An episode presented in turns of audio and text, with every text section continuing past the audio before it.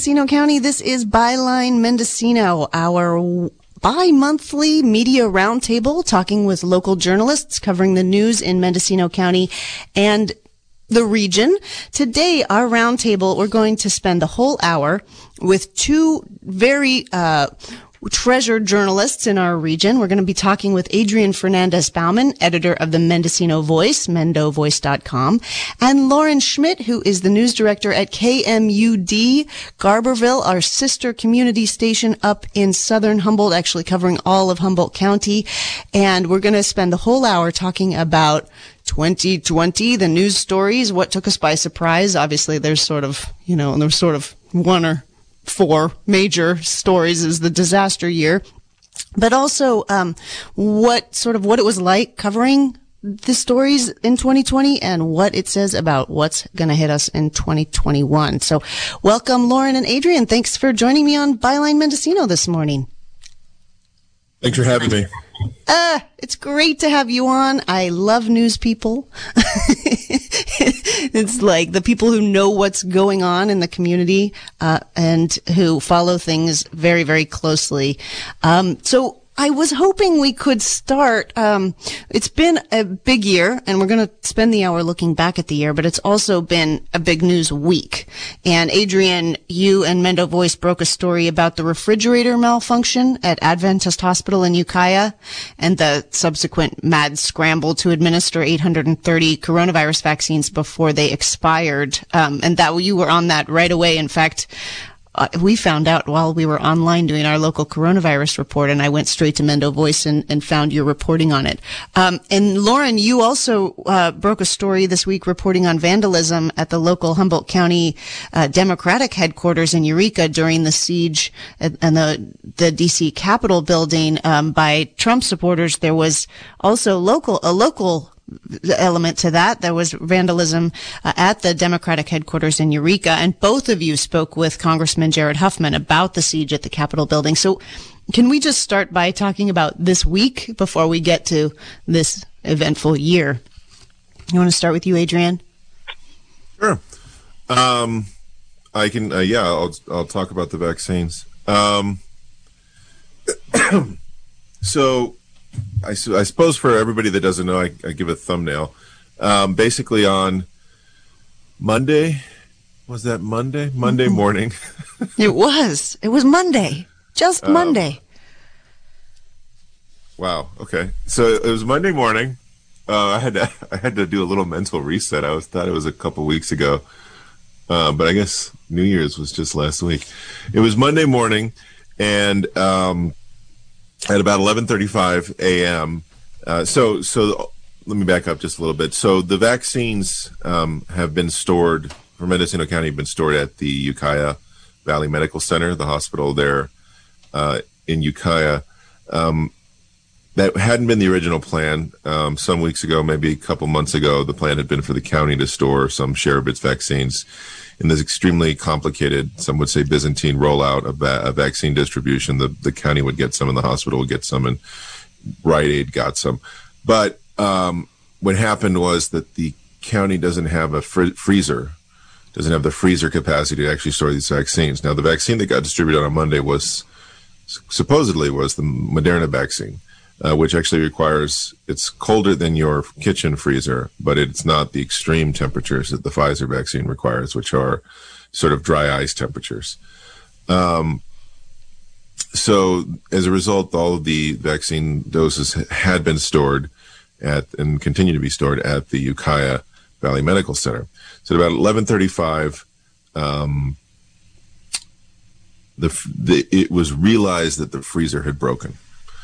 Now, what what exact time the freezer broke, I don't know. I'm not sure that hospital staff know. I'm not sure anybody knows. I do know that that freezer is not in its usual place.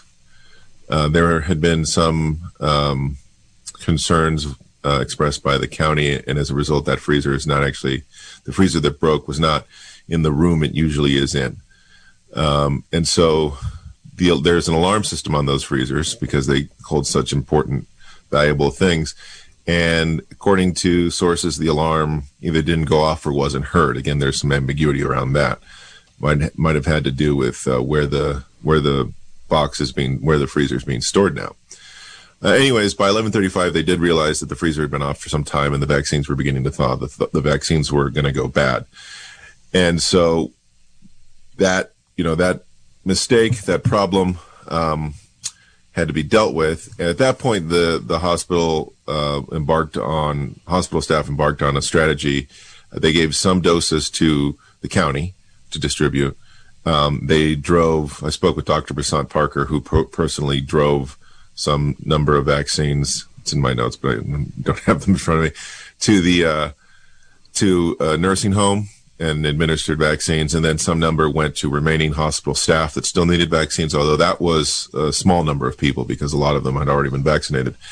And finally, um, they they asked hospital staff to just text and call friends and family, um, or whoever they know, uh, and try to get the vaccine out quickly. Now, there's been some uh, frustration with that strategy, some accusations that maybe that wasn't the most equitable uh, way to distribute the vaccine, uh, even given the emergency, even given that they had two hours uh, before they they had a two hour window during which they could be absolutely certain the vaccine would be viable.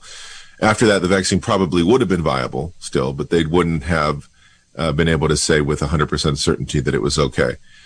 And so, um, there there's been some some discussion, certainly a lot of chatter on social media that maybe this wasn't the best way to do it. Um, and it certainly didn't follow the the phase one, phase A, phase one B, the the procedure that the state has laid out. Uh, several hundred people in the Ukiah area got the vaccine. I personally know a couple of people that just have a friend who's a nurse and got in line. It kind of uh, reminds me of the golden ticket from Charlie and the Chocolate Factory. It's like, you know, you you you won the lottery that day if you knew somebody who knew somebody and you could get down there to get in line and get your your vaccine. Um, and there was a lot of national coverage of the of of the sort of debacle here. Um, some of it was quite interested in how quickly they were able to get the vaccine out as a potential example of how to really vaccinate the most people as as quickly as possible. Um, a possible way forward, I think the L.A. Times said. But I'm really curious about um, about your experience covering it. How did you find out about it, and uh, how did you then? I know afterwards you because you broke the story, you were contacted by national press. Um, when did you first get the tip? Um, oh man, I I got the tip from a source I have in the hospital. Um, probably around two, maybe a little later. I, I got it uh, before they'd stopped distributing the vaccine, close enough for me to call my family and say, "Hey, try to go get a vaccine." Did anyone get one? No, no, because it, because we're in Willits and they only gave out vaccines in the Ukiah area. And coincidentally, um, there was a jackknifed semi between Willits and Ukiah, so nobody could get through on the 101. Well, yeah. Now the the exact timing of that and the op- reopening of the freeways actually, uh, it's possible that they might have been able to get through. That they just weren't aware that the road had been cleared yet. Um, and so we got the tip and it sounded crazy at first. and I was like, this this doesn't make any sense. Since I I called the the source and and they said, no, yeah, they're giving out just on a first come first serve basis. Step There's a line right up. the block, and there was there was a, a line snaking all the way through uh, the the front of the hospital. If you've ever been not to the emergency room, but the other other entrance, it was uh, through there, um, and then down the block um, several hundred yards, and most of those people had to be turned away. Um, so that the I got the tip, and, and then I immediately called you know hospital officials and tried to con- confirm it. I was actually I had coming back from a camping trip, and so I was just my brother was driving and I was typing on, on I was sitting in the passenger seat just typing and, and making calls. Um, and so I, I, there was some there was some very patient uh, hospital officials and government officials as I continually lost reception while I was driving in and out of certain hills. Um, but uh, later on, the the story did create a lot of national attention. I think I think there's been a series of of national of stories that become national, local stories that become national when there's some sort of screw up with the vaccines, and and they're they're blown up. Um, as sort of emblematic of, of not being able to handle the vaccines. Now, I don't think that I don't think that it's a great thing that the vaccine was that this that this problem happened. But I do think that if you take if you take a process across an entire country, you're going to have the occasional you know machinery breakdown. So um, that that does happen. Um, they actually no nobody none of the national outlets wanted to talk to us. They just wanted the photo that was running in our publication. So our photographer Jethro Bowers got uh, got picked up by the AP. So that was nice. That oh yeah, that is nice. Mendocino County getting out there. Um, yeah, it's uh, it's interesting that first that there are so many people who want the vaccine locally. That's kind of encouraging. Uh, it's kind of like the good news that comes out of this whole incident, but also that um, I think that it's possible to administer it that fast. Like if they just unleash the doses to us, we can get them out there quickly. I mean, uh, there's been a lot of reflection on on what happened. Um, I know that the agencies are, I don't know what you call them, the city of Ukiah, the hospital, the county, uh, when they're talking to us, the the press, and also to the to the county board of supervisors, they're they're they're pleased with the way that they were able to handle the emergency that, that that they feel like they did a very effective job getting it out as fast as possible with of course the criticisms about well of course that's not equitable. You just call your your friends and if you know someone who knows someone you get the vaccine. But um, in terms of the the ability to respond quickly they were pretty satisfied with that. I think, yeah, I, I, think I, I actually don't think that this demonstrates much because I think I think we all knew that our that you know doctors and nurses are pretty competent, and that given the op given a volume of vaccine and given a procedure that is streamlined, they would be able to administer a lot of vaccines really quickly because it's a it's a simple operation. You know, nurses give hundreds of shots a day. It's not it's not a difficult thing, and so uh, it is the speed with which they were managed to distribute it is impressive, but I think also effectively uh, expected. And it, what it does demonstrate is that the bottleneck in distributing the vaccine has never been at the at the ground level of doctors and nurses. It's always been uh, a question of sufficient doses, and then creating. I mean, at least at least here, at least in California, I mean, you do hear stories back east of like vaccine of, of shots going bad and stuff like that, and long, really long lines um, until the shots go bad. But at least here, the, that that wouldn't be the case. It, we have uh, it's just a question of getting enough doses, and of course, uh, confusion around this this phase one, phase two rollout. And I think a lot of the a lot of the confusion there is about because there's such a small number, they're having to, you know, they're counting angels on the head of a pin sort of thing, trying to figure out exactly who to give the vaccine to and what's the best way and what's what who who has the the most right and who has the most use to society. And it's and the most kind of need. conversation. Yeah it is. And i know that we're going to be talking more today during the county briefing about the ethics committee that they've set up and um, also the planning uh, through the planning and building department. There's a couple of very competent uh, county workers uh, employees who are managing the organization of the clinics for vaccinating.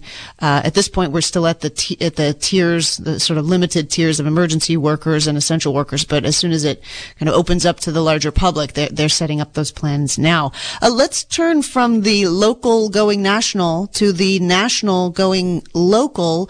Lauren, you uh, published a story. You're, you're the KMUD news director, so you broadcast a story this this week about. Um, during the siege on the Capitol uh, by racist Trump supporters in Washington, D.C. There was also a local uh, attack. There was vandalism at the local Humboldt County Democratic headquarters in Eureka. Can you tell us what, what you were covering this week? Yeah, actually, we um, aired that story last night on the news, as well as Congressman Huffman kind of giving a behind the scenes look of what unfolded on Capitol Hill as he was one of the representatives that was put on lockdown. Uh, definitely, there was a kind of very small seemingly peaceful um, kind of solidarity rally at the courthouse, people calling for four more years of the Trump administration, um, despite, you know, President Trump losing the 2020 election. Um, unfortunately, kind of after the rally, uh, ended. Uh, one or few people went to the uh, local DNC headquarters and broke the windows, um, got access. I guess they also cut the cardboard head off of a Hillary Clinton figure uh, they had in there, and then um, also did some damage uh, in the restroom. But we don't we don't have to go there right now. Um, you know, I spoke with the the chair of the uh, Humboldt County DNC, uh, Dan Kelly. You know, he he was actually grateful. He goes, you know, this sucks, but it could have been worse.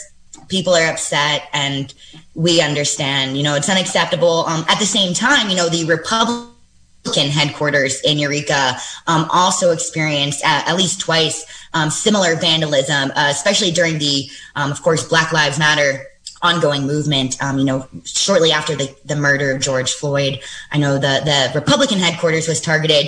Um, so definitely, you know, reached out to them as well uh, by phone and email. We didn't hear back.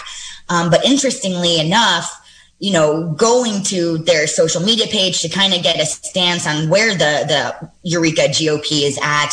You know, they, they're calling for four more years of President Trump, you know, the stop the steal, um, as well as, you know, going onto their website. I think, um, you know, we all have our different opinions, and, and that's what makes our country great. Um, I was just had a little concern um, seeing their their website um, and some of the links to different, you know, news organizations, and I say that with quotations such as the Blaze. Where if we were watching what was unfolding at the Capitol, you know, members of the media, we we're glued to Twitter during breaking news because it's going to be on Twitter, uh, most likely first, and following actually some of those you know, what's now being referred to as domestic terrorists, following some of those people's handles on Twitter, um, a lot of them being media contributors um, to this organization called The Blaze. And, you know, it was kind of disheartening to see that our local GOP is kind of buying into this rhetoric of stop the steal and, you know, everything that's unfolding. You know, The Blaze has ties to QAnon beliefs, which are extremely dangerous. Um, now, I believe uh, five people in the Capitol um, have perished as a result of what happened, including one Capitol police officer. And, you know, it's, it ties on the local level and the national level. Um, you know, it's interesting uh, hearing Congressman Huffman, especially talk about, you know, mistrust in the Capitol Police. These law enforcement officials that are supposed to be on the forefront of protecting our democracy seeing footage of you know having them literally open up the gates to to some of these right wing mob. Uh, so um, luckily on the local level um, there wasn't really much violence other than what happened at the dnc and you know, uh, folks are handling it pretty well, all things considered. Were there any charges against anyone uh, for the vandalism at the Democratic headquarters in Eureka? How, what was law enforcement's response? Uh, locally, uh, no. The DNC, they were joking. They're pretty low tech. They didn't have cameras. Um, they're going to, of course, look into that. The Re- Eureka police were uh, responded um, and were already on scene by the time the, the chairman did show up and you know, helped to to secure the property. Luckily, you know, none of the technology was damaged, just windows and and the restroom, and of course that Hillary Clinton figure. Yeah, well, and I they sound it sounds like their response is um, they're trying to be kind of relaxed and jovial about it, but it does seem like if it's not dealt with, it could escalate. Um, I mean, like there's political speech, and then there's crime and violence and vandalism. So are they, do you think they'll press charges or do you think they're just going to sort of let it you go? Know, uh, if they could find a suspect, you know, I, I, I doubt much more will come of it. But, you know, we're seeing the rhetoric in, in for certain people in our country trying to chalk this up to Antifa, um, which has kind of been this this boogeyman of of a movement you know, for for uh, conservative people. And something I will say that was another kind of concerning aspect we saw this year was, you know, um, during local peaceful protests, um, some folks did kind of branch off and, you know, cause a little bit of a ruckus, a little bit of vandalism, graffiti. Um, however, you know, this is just our community members who are upset and angry, you know, just like uh, certain, you know, members of the GOP that are upset and angry. But um, our sheriff uh, went on the record and said that busloads of Antifa were here, and uh, and, and then ended up, you know, revoking that um, once more information uh, became available. Busloads of Antifas came to Humboldt County, so uh, so he had to roll that back. What was what did he say? He, he basically explained that he had uh, misinformation, and um, you know that was about that.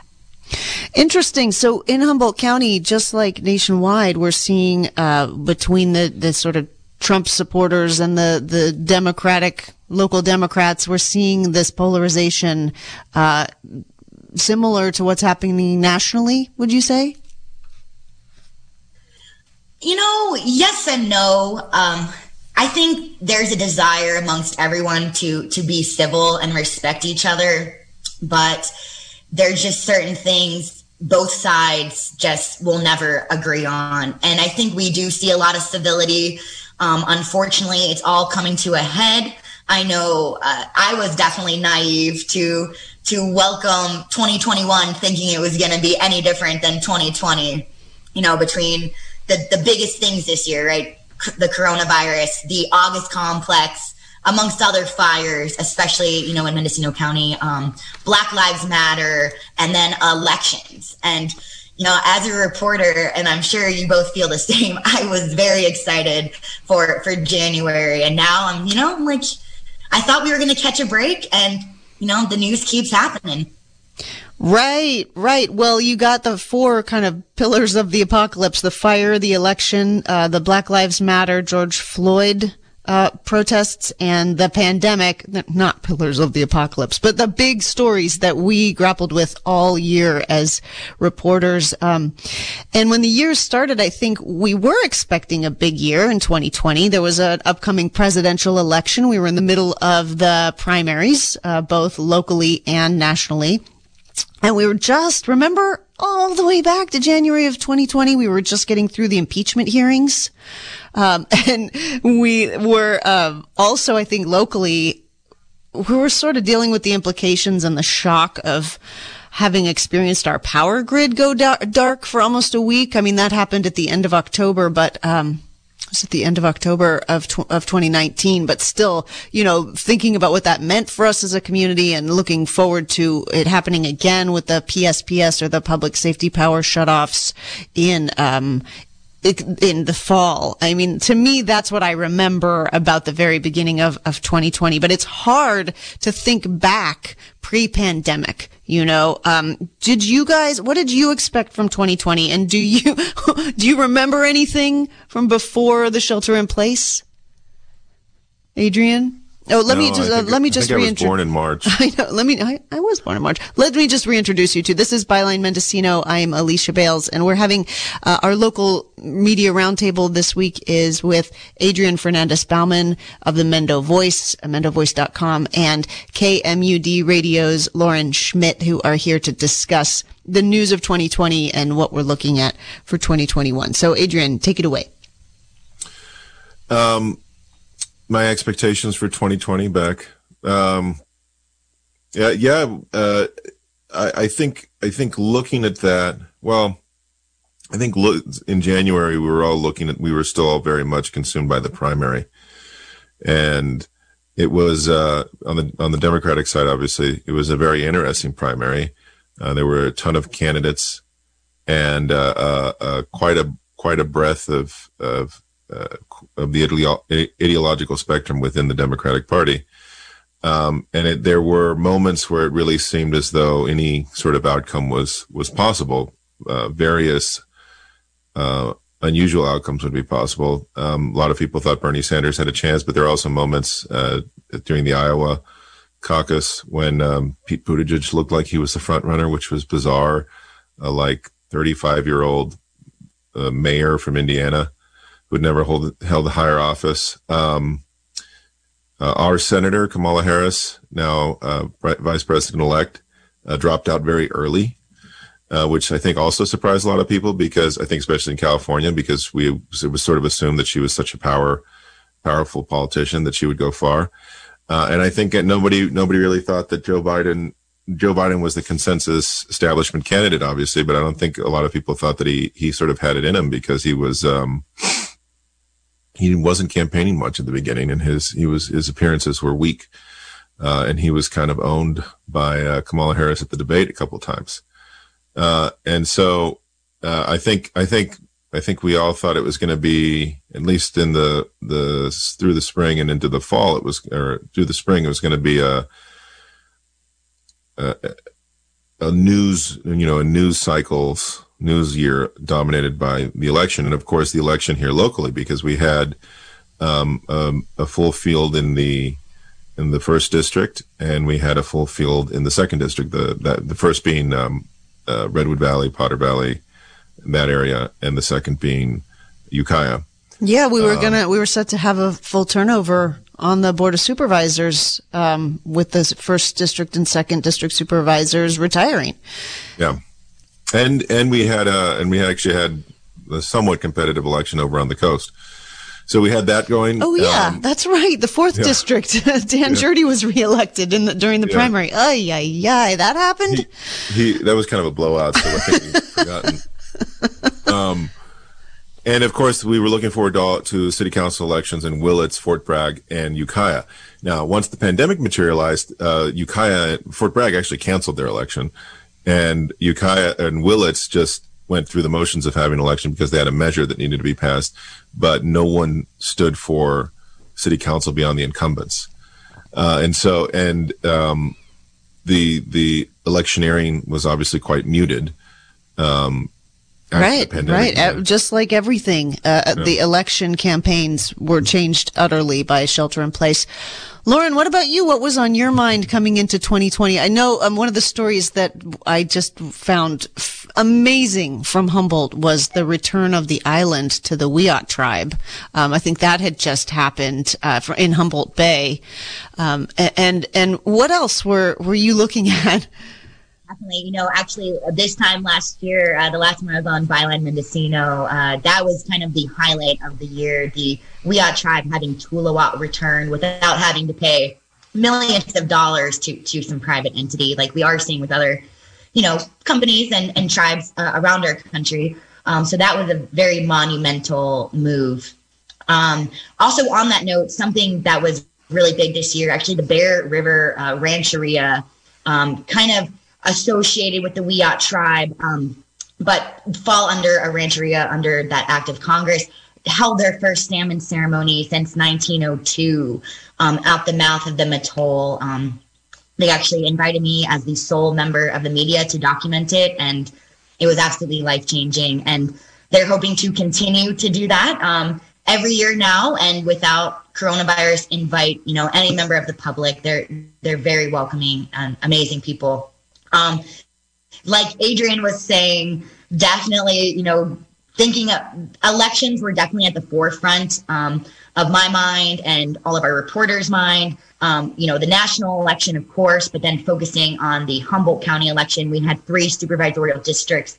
Um, you know, all incumbents were were up for reelection.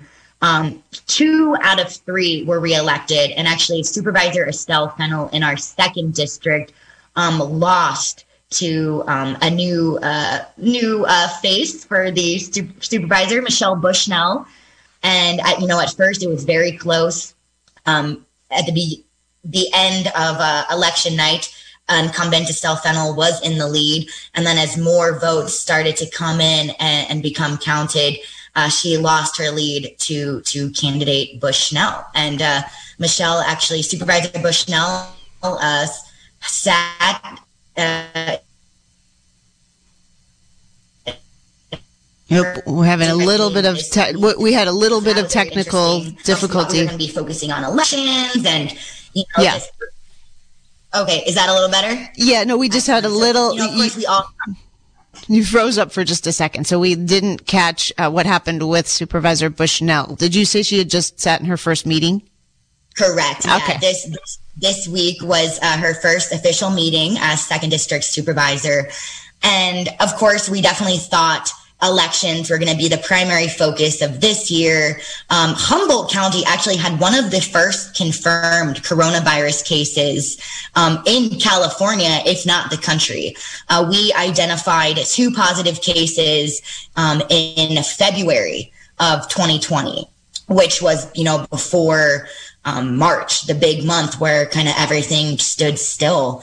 And even then, even having our first you know, one of the first cases in Humboldt County. I don't think any of us expected, you know, how everything would unfold and how big this actually would become. You know, it was pretty naive. And now, you know, at first, every day in the news was coronavirus information, coronavirus information for months. And, you know, that's, we're all just kind of making it up as we go. You know, I think what we're hearing from the community is, everyone thought it was a well greased machine and then kind of learning how one pandemic and other things, you know, civil unrest, how how everyone's kind of just making up as we go, not just us as individuals, but government and you know, even our media team trying to trying to sort through all these facts. Right figuring it out as we go. Well, and that's been really one of the hallmarks of this pandemic is that, you know, when the first shelter in place was uh, put in place in March, I think it was the 17th,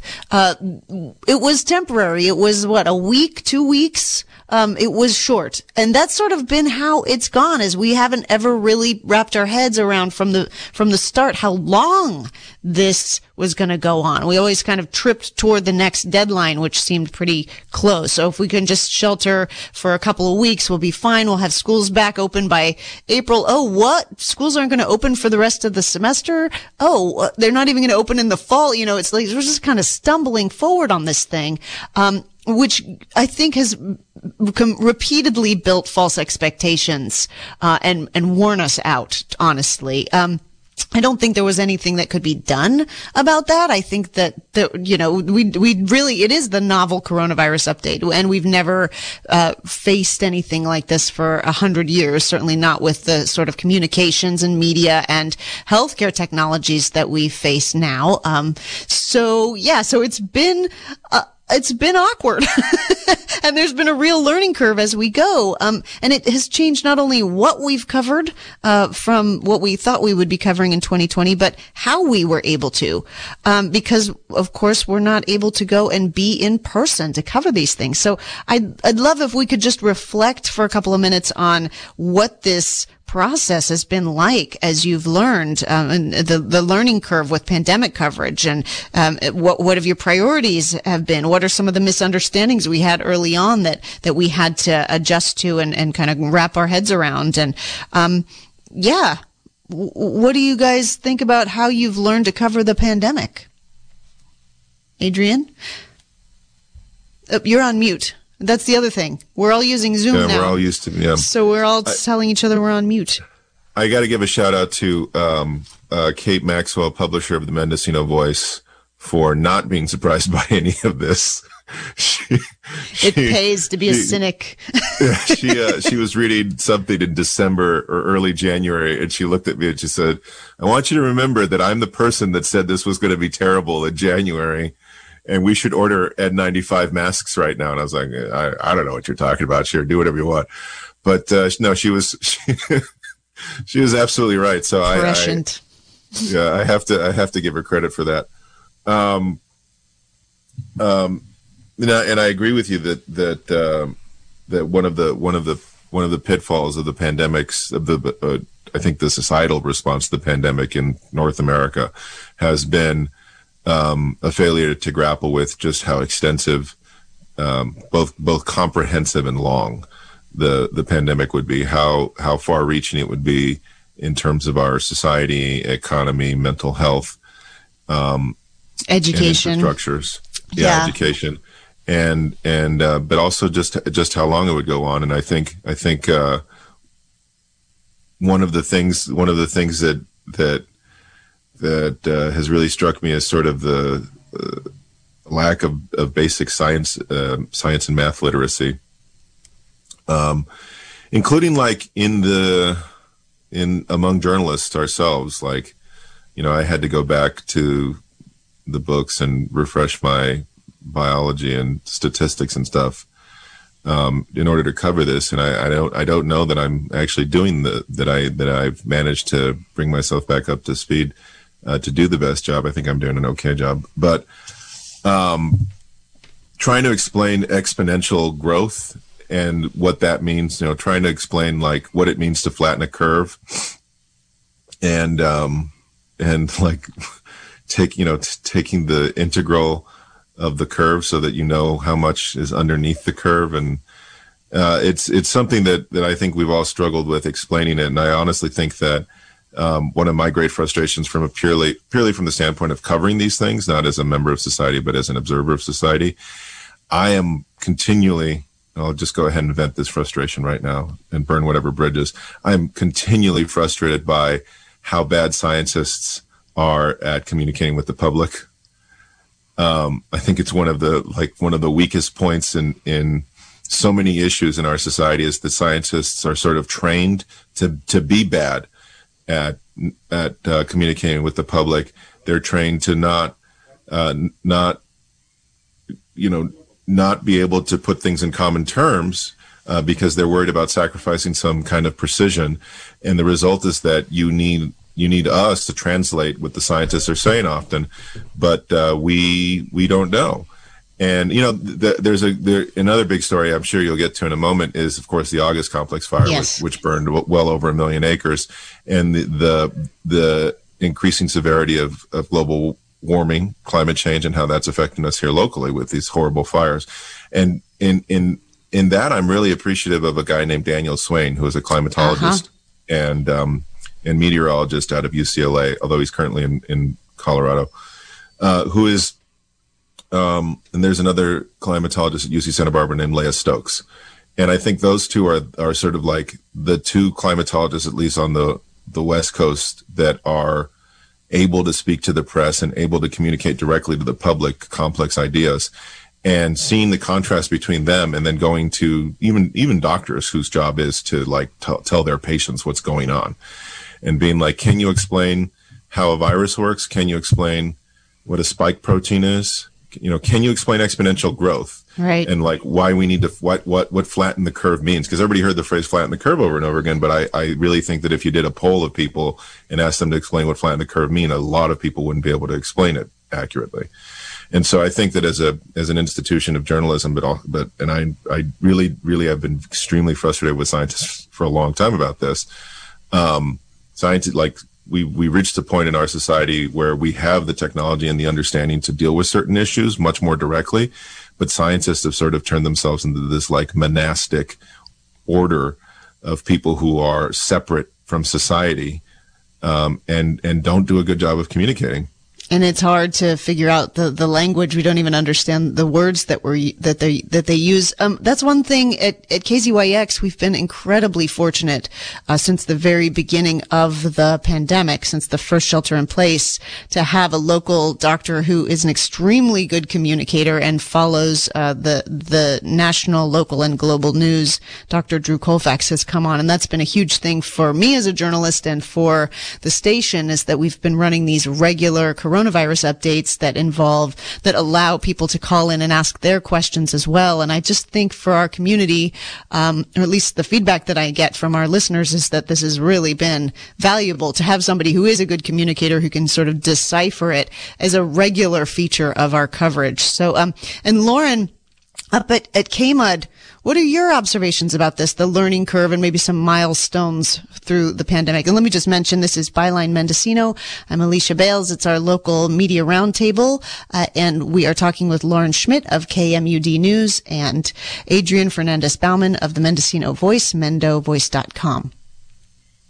Thank you so much. Yeah, I couldn't agree with Adrian anymore because um, trying to get the information. It's almost a whole new language. Uh, community members, press, um, are having to learn with this pandemic. And so definitely our news team, our goal has been trying to take that information and make it digestible for the listeners where they can actually understand it. Cause like Adrian saying, you can hear these things constantly over and over again. But what do they actually mean? You know, I felt that way also with fire you know, when you talk about, oh, the fuels, you know, you can say certain things, but not everyone's going to understand or be on that same page. So definitely always making sure to take the time to, to b- explain everything.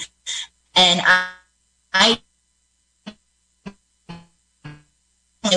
out to all of the officials in Mendocino County um, both uh, um, as well as Carmel Angelo and Sheriff Kendall. Um, anytime our news team has reached out uh, to get information for the public, because um, KMUD very much covers Mendocino County, Trinity County, and Humboldt County, and at times Del Norte County, um, and trying to get access to public health officials in four different counties, I have to say Mendocino gets the the A plus plus um, for being available. So I definitely want to thank um, you know, everyone in Mendocino County that has helped to get that um, important information out in a very timely manner.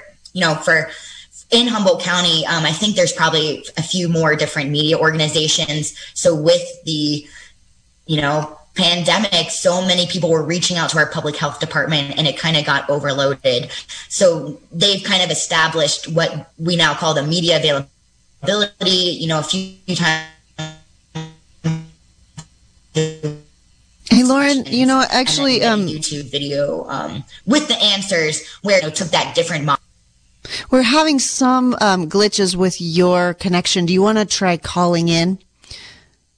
Yeah. Okay. Good. Uh, we'll see if we can get Lauren's uh, connection to be more solid, so she's not breaking up and coming in and out. But um, she makes a great point about uh, one of the opportunities for local journalists is that because of the pandemic, uh, across the board, we are uh, experiencing more access. At least, Adrian, I don't know if this is true for you, but for us at KZYX, just more consistent access to local officials. There's m- much more uh, effort on their part to to come on the air and to let themselves, um, you know, open up the phone lines and take questions from listeners and just, you know, consistently through many departments and the hospital uh, to a certain extent as well. We're just uh, really have built and strengthened our communication with local officials. Yeah, I, I, would. I can. I mean, I haven't. I haven't had the the honor of trying to communicate as much with Humboldt County officials or Sonoma County officials, but I I would definitely say that I I've reviewed other um, sort of county websites and stuff, and Mendocino County has done a pretty good job of um, you know I think notably better job than other counties of providing information, especially like um, you know, there was some grumbling among the press here in the early days about the insufficiency of the dashboard, the daily, the daily uh, JPEG graphic that gets published with all the the recent statistics about COVID. But if you actually go to other county websites, um, up, you know, from from LA to uh, Fresno, um, you you'll see uh, far less information. So I do want to commend the county for for doing a um, for making the effort. I mean, I you know it, it's a consistent effort that's required. They need to have somebody dedicated to doing that kind of work and uh, putting together the statistics. And I do commend them for doing that and making it not just available to the press, but available to the general public. It's something that I hope that we benefit from in the future as well, that these relationships and the experience that the county has, um, you know, and the, the, trust that's been built. I think there has been some, some trust that we're not going to burn them repeatedly if they, you know, come out and talk to the public. Um, that I, I hope that that's something that we bring into the future as as as we get through the pandemic and and start to tackle other uh, issues locally. Um, let's turn now to the August complex fire. Uh, we're looking back at the big stories in uh, in our region in 2020, and both of you um, both have a lot of experience covering fires in our area, but also really uh, went above and beyond and innovated in many ways. Um, I, Lauren, I know that Garberville was under evacuation warning, and and that's not something that Garberville is used to. So there was, you know, a, a lot of Humboldt was under evacuation warning, and uh, of uh, the whole half of our county was under evacuation order, uh, warning much of it under evacuation order. We had a big fire in Willits as well that evacuated all of Brook Trails. Can you guys talk about um, this fire season and uh, maybe some of the the the lessons learned or how it might have been different or we had obviously the biggest fire that's ever been seen in California um, and Lauren let's let's start with you Yes, and it's definitely the biggest fire we've seen in modern history. Um, however, speaking with some members of our uh, local prescribed fire association, it's actually believed that our landscape has seen fires of this size, just not severity, um, and that speaks to to many different things. What I found most interesting about the August complex is that although it started in August, the real problem for the lack of a better term, flared up in October. And it was interesting. You know, we had the lightning storm that came that started, I believe it was 17 um, different fires, you know, within the national forest, especially within Mendocino National Forest. And, you know, when it first happened, uh, speaking with the Mendocino National Forest, everyone was thinking that this was a good thing. You know, we understand fire needs to be a part of our landscape. Um, it's just a little more complicated than that. Um, the Mendocino National Forest, the National Forest in general, um, uses kind of that managing model instead of a suppression model um, like Cal Fire. So with that, I think the Mendocino National Forest was, you know, they didn't put the fire was being managed to to help with the forest. However, um, due to certain things that we're definitely investigating, um, along with a couple red flag warnings, um, things just got out of control and it wasn't, you know, interviewing from what happened in August to October, you know, interviewing officials with the Mendocino National Forest, everyone was like, oh, this is great. It's acting like a prescribed fire to then, oh my goodness, this is out of control. We need help. Uh, and that was definitely, you know, it, it's interesting. There's, I think there's a lot more to this story and, and myself and some other reporters um, are actually looking into some some other different things. Um, I know some people are concerned that there could be monetary gain from the August complex because of salvage logging. Um, a group in our area, the EPIC Environmental Protection Information Center, has actually been in litigations with the Mendocino National Forest over salvage logging. and, you know, some speculate that management um, of the August complex could be a part of that. And, um, you know, this NEPA lawsuit that, that we're seeing. And I don't know if that's on your radar, uh, Adrian, and, uh, you know, definitely want to hear, uh, how the Mendo Voice covered the August complex. Um, thank you.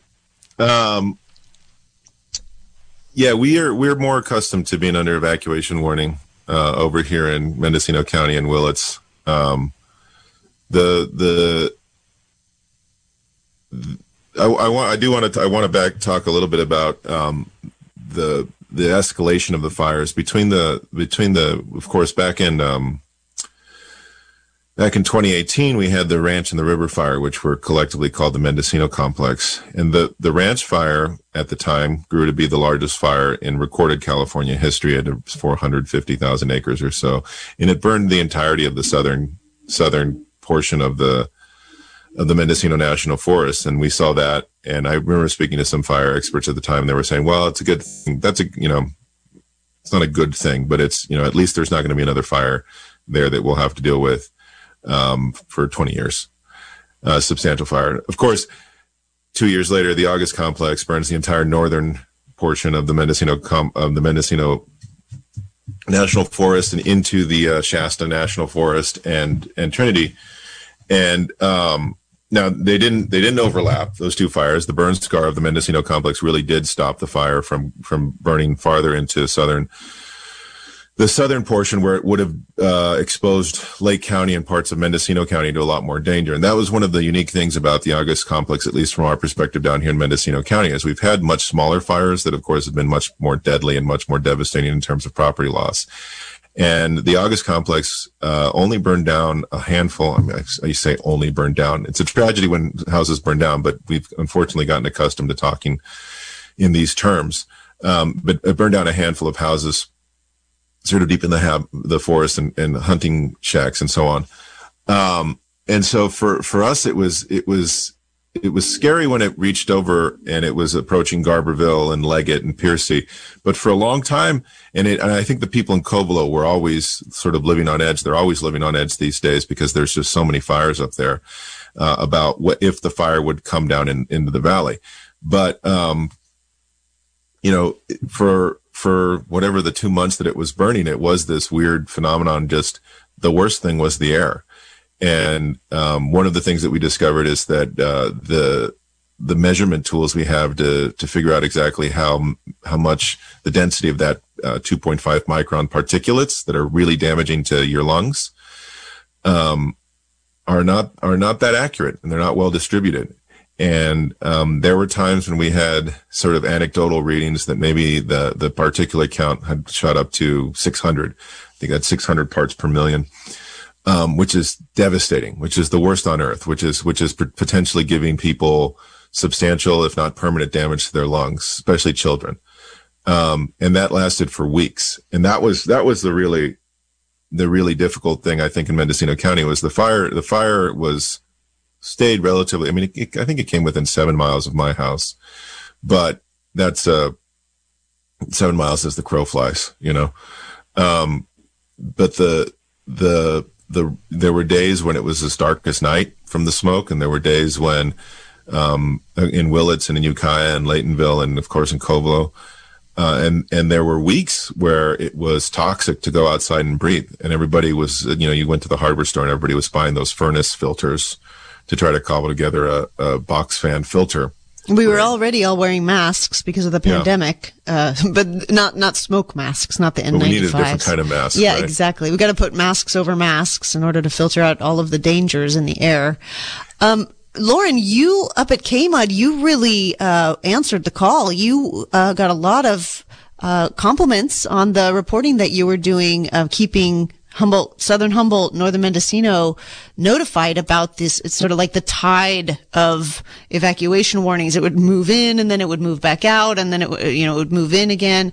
And, um, uh, and could you talk a little bit about how you did that reporting, what your response was? Yes.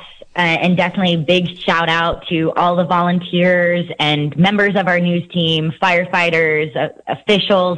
You, we were doing live updates every hour on the hour, pulling 12 hour shifts, you know, every hour trying to bring information for Trinity residents, Mendocino residents, Humboldt residents, and, you know, just constantly getting information out. And if there was breaking news, of course, we'd break in in that moment um, a lot of information has definitely, um, you know, the hardest part was getting accurate information to disseminate.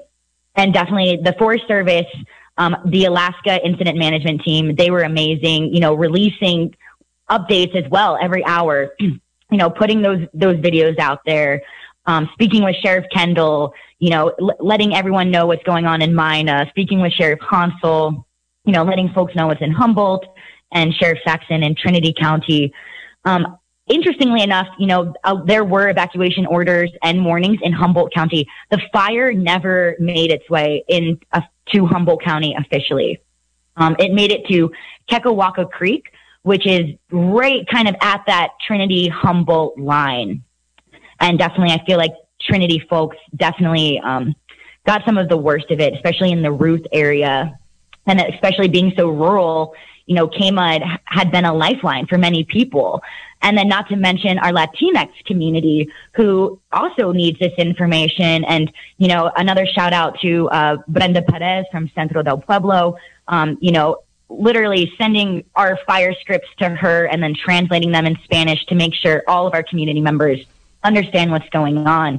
And I think the two major snafus that we saw in Humboldt County was confusion over the Eel River you know, there's the main stem of the Eel right. River and then um, multiple different forks, you know, South Forks, the, Middle Stem, North The Eel Fork, River is so badly named. right, right. Yeah. So, you know, at one point there was kind of hysteria because one of our officials had told our listeners live on the air that the fire had crossed the main stem of the Eel River, which is basically what separates, you know, Trinity County from Humboldt County.